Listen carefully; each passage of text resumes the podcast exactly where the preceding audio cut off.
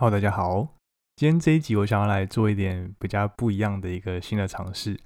我们某一些听众可能知道，我平常的工作其实是在做产品的开发，负责开发一个呃资料分析的一个平台。这个资料分析的平台主要是运用在这个行销科技上面。其实所谓的行销，不外乎就是一间企业它怎么去和它的顾客去做沟通，它应该在什么样的时间点，在什么样的渠道，然后通过怎样的讯息。然后用这样的内容来和他的顾客去做比较好的一个沟通，然后来最佳化、最大化他的行销的效益。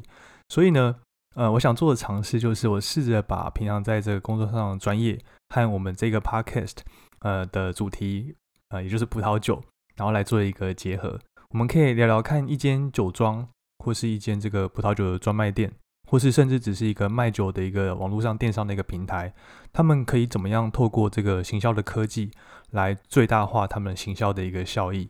不过，其实说实话，我也不是这么清楚我们的听众会不会喜欢这样的一个主题，所以呢，我也不打算去另外开一个节目，我就先来用我们现在的一直以来的这个跟着班班喝葡萄酒这个节目来测试看看我们听众的反应。然后我再决定下一步要怎么走，是不是要继续在这个频道上讲这个主题，或是我应该要另开一个频道？因为毕竟呃这个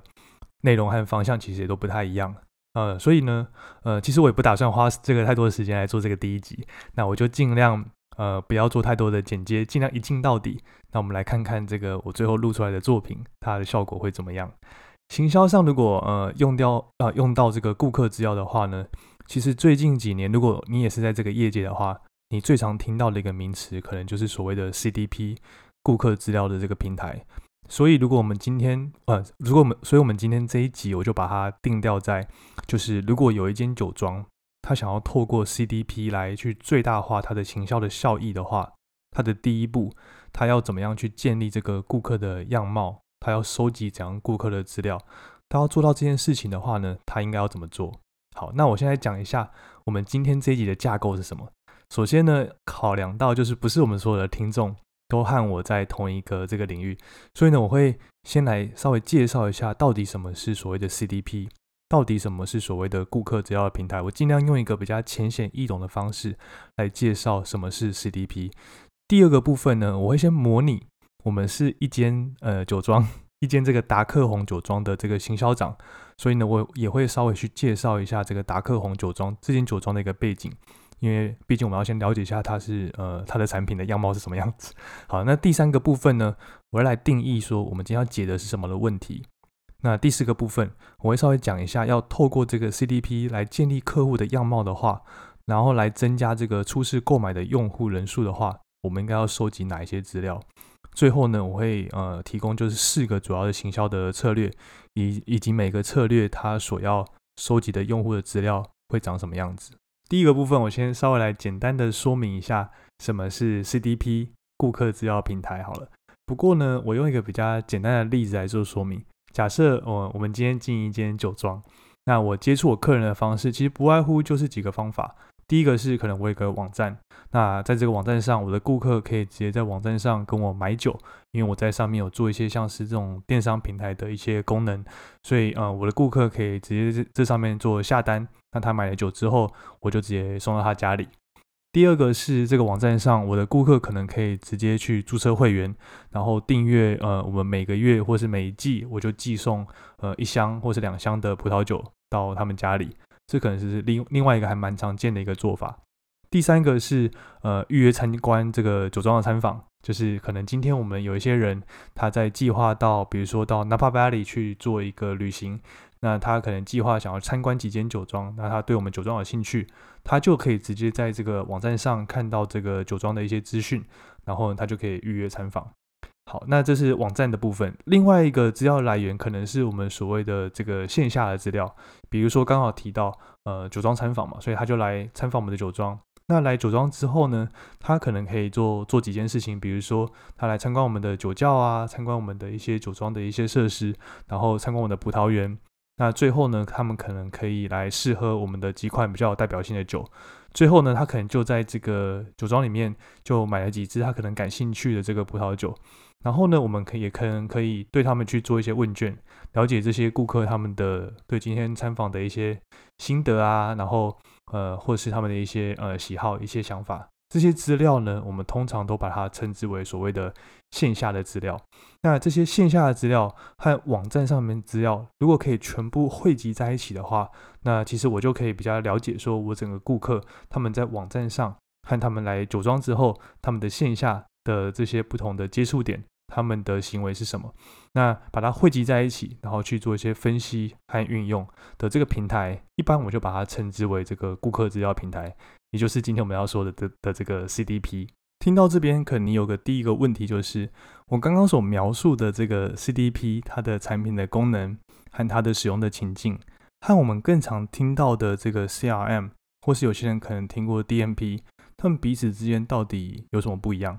那没关系，我觉得有这个问题呢，其实非常的正常。我就稍微来简单的说明一下，这个 CRM 呢，它的全名是顾客关系管理平台。CRM 其实有两个最重要的特征，第一个特征是什么？第一个特征是它所有的资料都必须要在发生购买之后的资料才有办法收集。这什么意思呢？也就是说，假设今天这个顾客他没有真的完成购买的话，那他的资料是其实不会留在这个 CRM 里面的。我用刚刚这个酒庄的网站当做是一个例子好了。假设我这个网站上顾客呢，他有办法直接在网站上跟我买酒，然后我就把这个酒送到他家里。但是呢，这个顾客他在看了几个商品之后，他最后没有完成购买。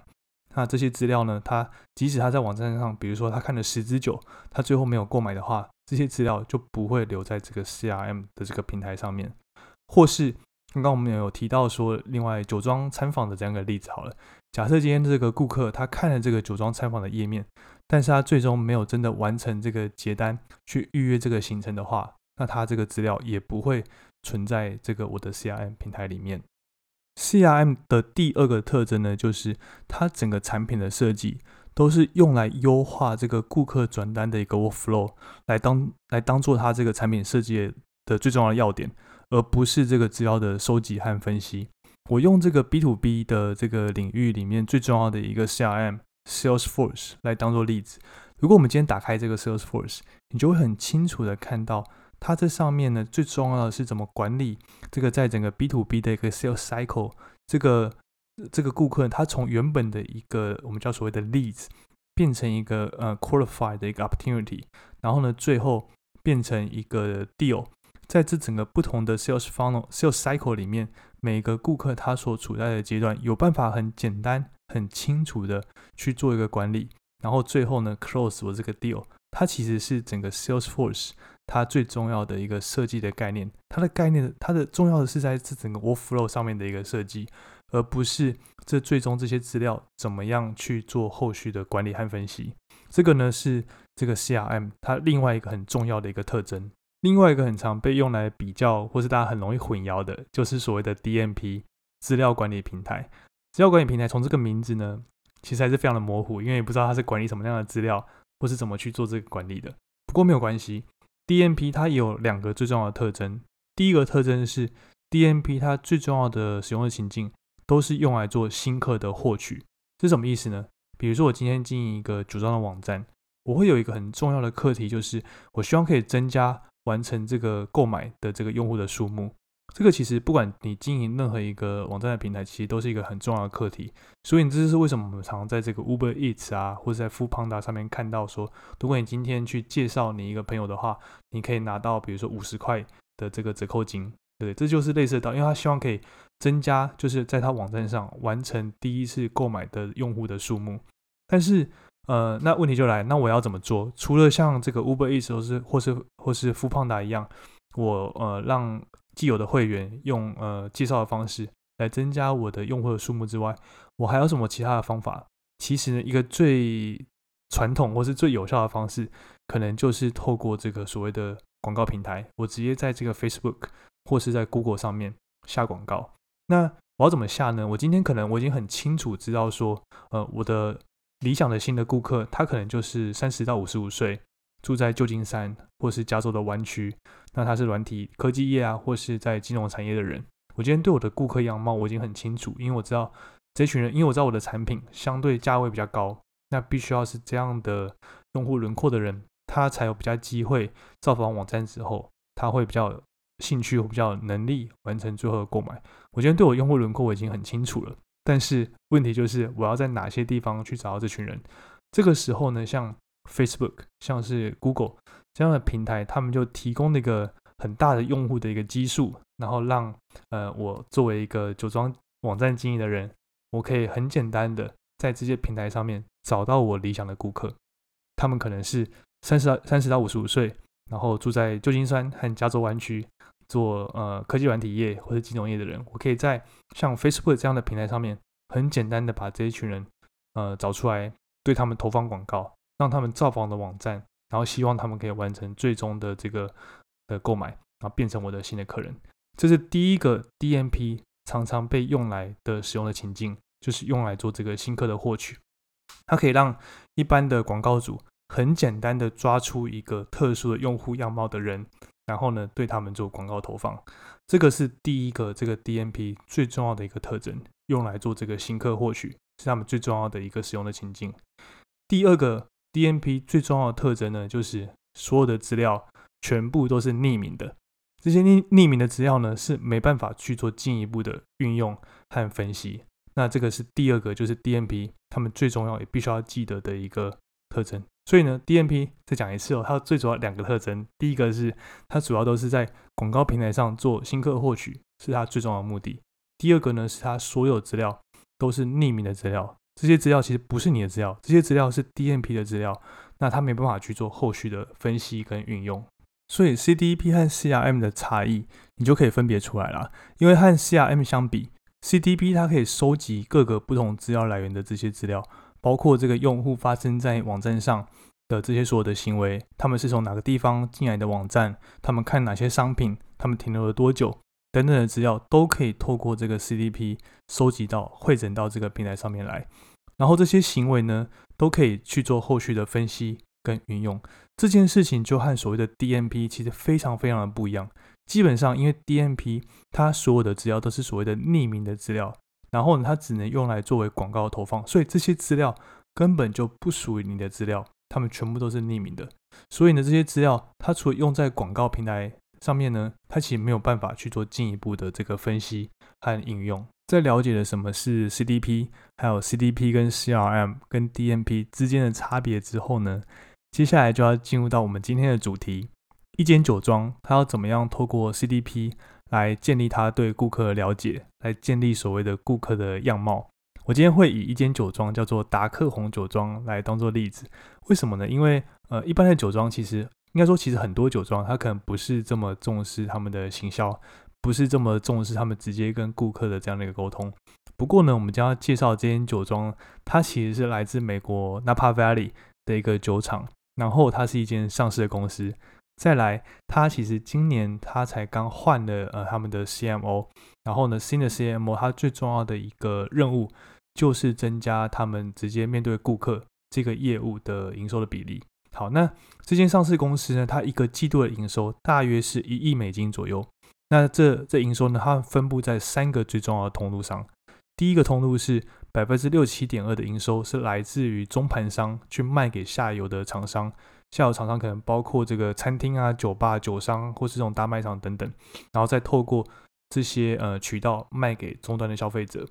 另外，他们营收百分之十九点八，大概百分之二十左右，会直接卖给位在加州的这些葡萄酒零售店，那可能是酒商，也可能是大卖场等等。不过最重要的是，他们有百分之十三的营收是来自于直接把他们的产品卖给消费者。这一段呢，可能是他们的葡萄酒，但是最重要的产品。另外，我猜就是这些酒庄的参观啊，等等等的，可以直接接触到消费者的这个业务，也都落在这个百分之十三的这个范畴里面。好，那我们今天的这一题呢，我们就是我们希望可以来讨论一下，怎么样透过 CDP，然后来扩大他们这个直接卖给消费者这一块的业务。现在他们的占的比例可能是百分之十三，那我们可能希望可以。在几年之内扩大到，比如说百分之二十，那我们应该要怎么做？好，那就开始喽。我们现在定义一下，我们今天要解这个问题，就是就像我刚刚说的，我们希望达到的目的是，呃，增加达克隆酒庄他们直接卖给消费者这一块业务的营收的比例。那所谓的营收，其实不外乎就是消费的人数去乘以这个订单的金额，再去乘以这个消费的次数。好，那我们一开始先来了解一下这个达克红酒庄他们的产品好了，他们的卖的几个酒款，他们主要有两个不同的系列。第一个系列是他们的有点像旗舰款，呃，Dark Home 系列。那它一瓶酒大约是在一百块美金左右。那台湾 iCheers 也差不多是卖这个三千块台币左右。所以它可能针对的是一些比较呃可以负担得起这样价格的这些比较高收入的一些族群。另外呢，他们另外一个酒款是所谓的 Decoy 这样的一个系列，呃，这个系列酒呢，大约是在三十块美金左右。那台湾的 i c h e r 其实也有进，那在台湾差不多一瓶是卖一一千五百块美金左右。呃，虽然是他们比较平价的酒款，但其实说实话也不是那么便宜。那它也有一定的价格，所以这个就是这个达克龙酒庄他们最重要的两个不同的商品。好，那回到我们刚刚要定义的问题，我要增加这个营收。然后营收是这个消费的人数乘以订单的金额，再去乘以这个消费的次数。要增加这个单笔订单的金额，等于说我今天原本买一瓶酒的人，我希望他可以买两瓶；或是原本一个订单他买三十块美金酒的人，我希望他可以买一百块美金的酒。通常呢，这都需要来搭配一些这个行销的活动，比如说一些折扣啊等等等的。所以呢，这个问题呢，我们就可能之后再来讨论。另外呢，如果是要增加这个消费的次数，原本呢，也就是说，原本每个月他只会来消费一次的顾客，我希望呢，他可以每个月来消费两次。那如果没有这个搭配一些行销的活动，呃，可能也不是那么容易，或者他可能就要牵扯到，就是我可能要改变一些顾客的行为等等等的，所以这也是一个比较难的一个方式。所以呢。我们今天呢要增加营收这个题目呢，我就先以就是我要成长这个消费人数，当做是我最主要想要解决的一个问题。好，那所谓的消费的人数呢，其实不外乎也是分成两种人，消费的人嘛，两两种顾客，一种就是所谓的呃回流客，就是呃他可能之前有买过，然后他又在重复的购买。那另外一种呢，就是不外乎就是初次购买的人。好，那我今天就先把这个题目定调在我要怎么样去增加这个。初次购买的人数，好，把题目定掉再说，怎么样透过这个 CDP 来建立这个顾客的样貌，然后来增加初次购买的用户的人数的话，那我应该要去收集哪一些资料？不过呢，我也发现这个达克隆酒庄他们这个网站其实有一个非常大的问题，就是他们的流量非常的低，不管是他们最主要的网站，或是他们电子商务的网站，他们的流量呢都低于五万人以下。这个其实一个非常小的数目，呃，这这样的数目，不管你想要做什么事情，其实都做不太起来。所以呢，第一个要解的问题，其实应该就是要怎么样有效的去增加他们网站上的流量。那这边不外乎呢，其实就是透过呃数位广告的方式，在 Facebook 啊，在 Google 这些平台上面呃下广告，或是呢我透过一些网红的业配等等等的。来增加我的这个网站或是我的业务的一个曝光度，然后来增加更多人来造访我的网站。在有了这个网站的流量之后呢，下一步就是要想办法怎么样去解我们今天的问题，增加这个初次购买的人数。不过呢，其实增加购买人数这个题目还蛮大的。我今天可能先从第一步了解我们的顾客开始。那我第一个部分呢的几个策略都会围绕在说，我要怎么样去更好和这个网客的网站的访客去做互动，以及呢我在不同的阶段我应该要收集哪些资料。所以今天这一集呢，我会先呃讲四个最主要的策略。第一个呢就是我要怎么样去建立我用户的样貌，还有我应该要收集一些什么资料。第二个呢，我会第二个策略呢是我要怎么样尽可能的尽可能的让我的这个新的访客。来建立他们的账号，然后增加未来和他们沟通的机会。第三个呢，是我要怎么样持续的让这些新的访客他们愿意来回访造访我的网站。第四个呢，就是了解这些会回访的网站的访客，他们有什么样固定的一些模式。那我未来就可以拿这些资料来预测哪一些类型的访客他们会比较容易回访。好，那我们就先从第一个部分开始，我要怎么样去建立我的用户的样貌。建立用户样貌这件事情为什么很重要呢？它就像是我们每一个人的长相和指纹不会完全一样，是类似的道理。通常不会有两个用户或是网站访客，他们有完全一模一样的行为。所以有办法去收集这些资料，来建立我们的用户样貌，就变成非常重要的一件事情。每一次有一个用户造访我们的这个酒庄的网站，事实上他们都留下了很多丰富的资料，只是我们有没有办法去把它收集下来而已。比如说，当有用户造访网站之后，他们的一些习惯啊，他们一些喜好，他们喜欢什么样的酒，他们的购买的这些行为，他们都看了哪些不同的商品，呃，搜寻哪些不同的品相，这些行为呢，都是用来帮助我们更了解这个用户的一个方式的这些资料。那要怎么样去要做到这件事情？要收集哪些资料呢？主要其实可以分成两类。第一类是收集这个用户他们浏览网站的这些资料，比如说他们都看了哪一些酒款，然后哪一些这些酒款呢是哪个葡萄品种，或是他们搜寻了哪一些关键字。那这些关键字可能他只是打呃呃 red 或者 white 这种红白呃不同的葡萄酒的品类，或是他可能就直接搜寻这个葡萄品种，他可能特别喜欢这个 cab，他可能特特别喜欢这个 m e l o 他直接就把这个葡萄品种搜寻。然后拿，然后得到就是搜寻的结果。那这些都暗示了这个用户他可能对哪些不同的产品、不同的品相有特别的偏好。所以呢，第一类要收集的这些资讯，就是这个用户他浏览网站的这些行为。另外一个呢，就是收集用户他行为的一些资料，比如说他都看了哪一些特价活动，或是呢什么类似像新用新用户首购就打折五块钱美金。之类的这种呃网站上的促销的活动的这些行为，也都可以收集下来，可以帮助我们更了解这是一个什么样的一个用户。接下来一件很重要的事情呢，就是要我们要尽可能的让这个新的访客他们建立他们自己的账号，因为这样可以增加我们未来和他沟通的这个机会。比起这些本来就会固定回访的这些访客，新这些新客呢，他们很容易就是只来一次，接下来就不来了。所以呢，我们要。把握这些他们第一次造访的那个机会，尽可能的让他们愿意把他们在我们网站上的账号建立起来，因为呢，这样才有办法持续和他们沟通嘛。所谓的账号可能包含这些，让他们留下 email、电话号码，或是连接到 Line 的官方账号等等的方式。那在这个用户造访网站不久之后，可能是透过这个，可能是过了这个十五到三十秒，然后呢，跳出一个讯息，请他们注册这个账号，是还蛮常见的这样的一个方式。那要做到这件事情呢，通常应该要收集哪些资料？呃，通常我也分成两个。第一个呢，是在注册之前，我们就要收集他们匿名的那些 ID，一些以及他们的一些行为。比如说，他们还没有注册这个账号之前，他们可能看了哪一些这个酒庄呃参访的这些页面，或是他们浏览的一些可能不同的商品、不同的酒款。我们要把这些资讯收集起来，因为未来呢是其实是有很多应用的空间的。那第二种要收集到的资料呢，就是把要把他注册之后，可以把这个 email、电话号码或是 line 的这些 ID 和他们这些过去的行为，要有办法把它连接在一起。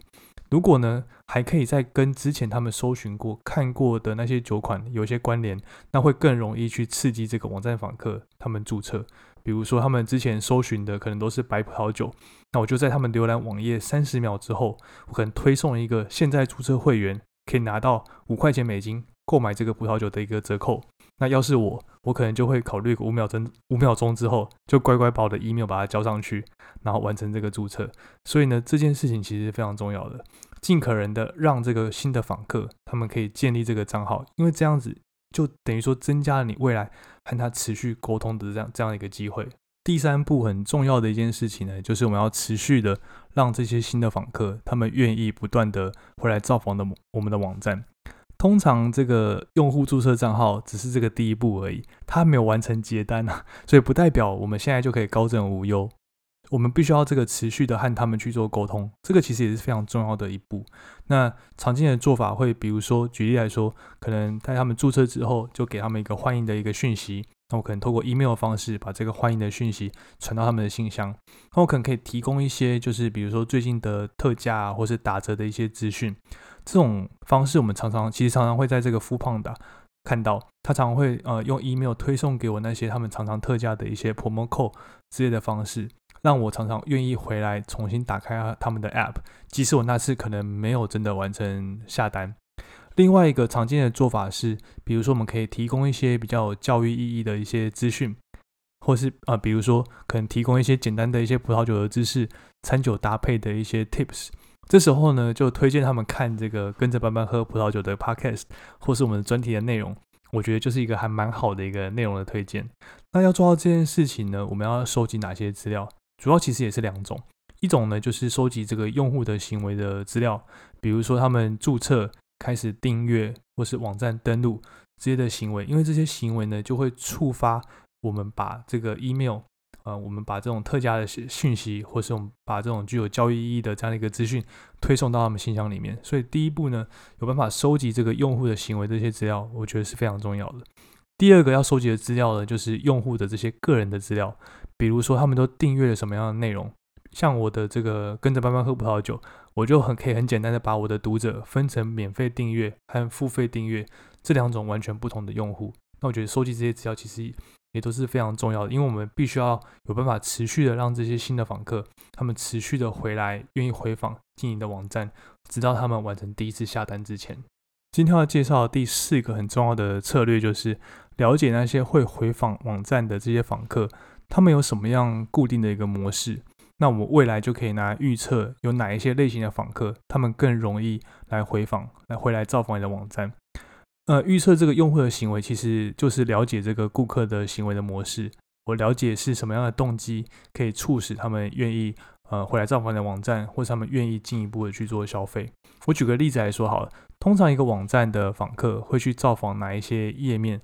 其实都代表了他们展现出某种程度的一些兴趣。例如说，有个访客可能造访这个酒庄参访的页面。然后呢，他停留了超过三十秒，他甚至去看了其他，比如说呃线上呃 virtual testing 的这样的一个页面，那代表他是真的很想要试试看我们酒庄的酒，或是他正在正在计划要来参观我们的这个位在 Napa Valley 的这个酒庄。然后呢，我们的酒庄是他的选择之一，那千万不要浪费这样的一个机会。而且他可能造访这个网站的页面超过三次以上。那这有很大的程度就暗示说，这个访客，这个网站的访客，他是真的对参访我们的酒庄是非常有兴趣的。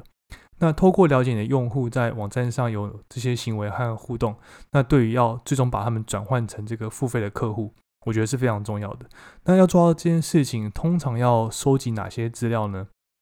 第一个要收集的资料就是这些顾客他们是从哪里来的，比如说他们是从这个 Facebook 广告。或是他们是从这个我们合作的 YouTube 的网红，或是他是从这个 email 的这个行销活动来的，了解会转换或是会持续造访你的访客，他们都是从哪一个渠道出现的？这件事情呢，会对未来我们要加重我们的行销资源，在哪一个渠道做沟通，我觉得会非常的有效。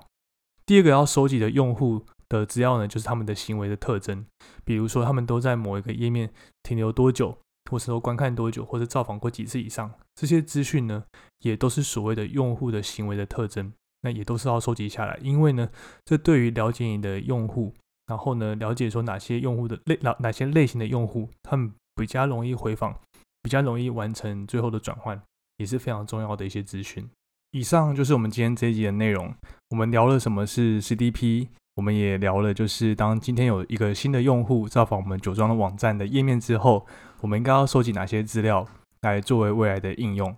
下一集我们会开始进入到更重要的部分，我们要怎么样运用这个 CDP 来完成这些网站访客的转单。这集呢，其实是我一个全新的一个尝试。其实我也不知道我们的听众会不会喜欢，但是如果不喜欢也没有关系，我们还是会回到原本的 podcast 的最重要的主题，尽量以这个葡萄酒的知识来介绍为主。那也欢迎透过这个留言或是 IG 的讯息告诉我你的想法。那就先这样喽，拜拜。